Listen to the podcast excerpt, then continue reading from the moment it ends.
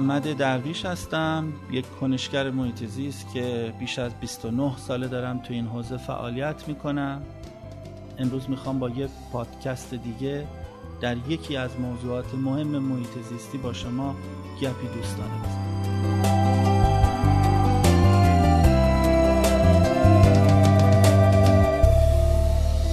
حوزه آبخیز دریاچه ارومیه حوزه‌ایه که پنج و یک دهم میلیون هکتار وسعت داره، تقریبا برابر با پنج برابر کشور لبنان.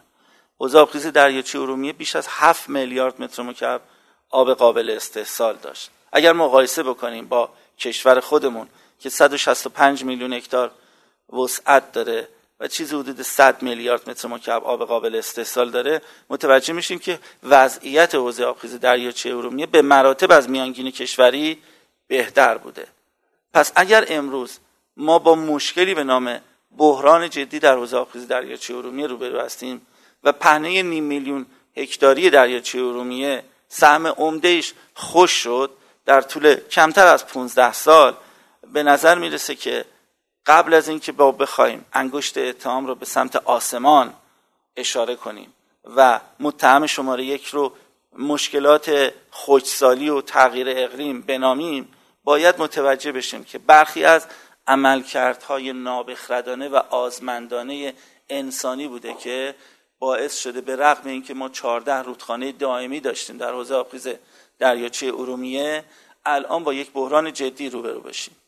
دریاچه ارومیه نشون دهنده اینه که قدرت تخریبی انسان اگر که بهش افساری زده نشه میتونه فاجعه‌های بسیار بزرگی بیافرینه.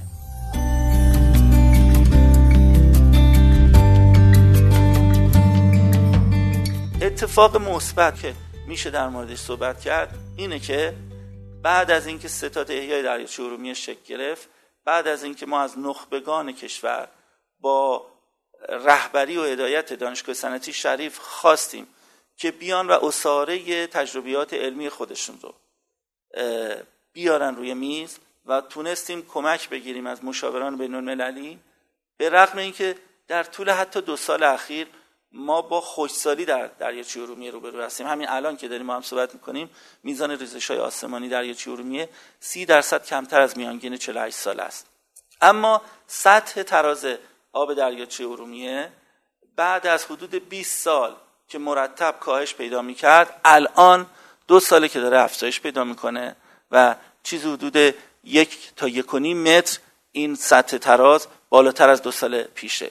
این نکته نکته بسیار مهم و امیدبخشیه و این پیام رو به همه مردم، به همه دولت مردان میده که اگر که ما به سرعت چیدمان توسعه رو بر مبنای واقعیت‌های اکولوژیکی، جغرافیایی و طبیعیمون از نو طراحی و بازمهندسی بکنیم، اگر که وابستگی معیشتی به منابع آب و خاک رو کاهش بدیم، اگر بریم به سمت معرفی کسب و کارهای سبز و جایگزینی اون مؤلفه ها، ما میتونیم امیدوار باشیم که دریاچه ارومیه، چشم آبی نقشه گربه نشان دوست داشتنی ایران، دوباره حالش خوب بشه و این اتفاق کاملا قابل اصوله. کار مهمی که در طول این چهار سال انجام شده اینه که اجازه ندادن تا صادرات آب مجازی در دریاچه ارومیه همچنان اتفاق بیفته. تمام کشت و کارهای مرتبط با محصولاتی مثل چغندر قند در میاندوآب متوقف شده.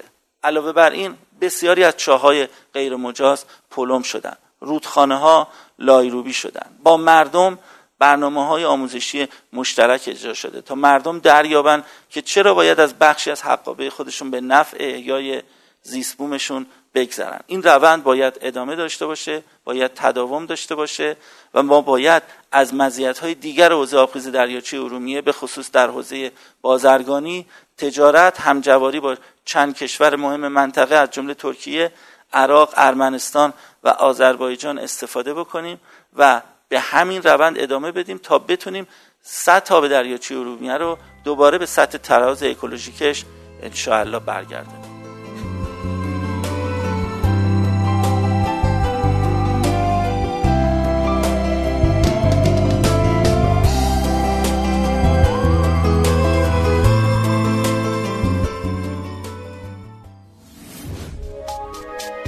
تا حالا به این موضوع فکر کردی که تجربهاتو با دیگران به اشتراک بذاری؟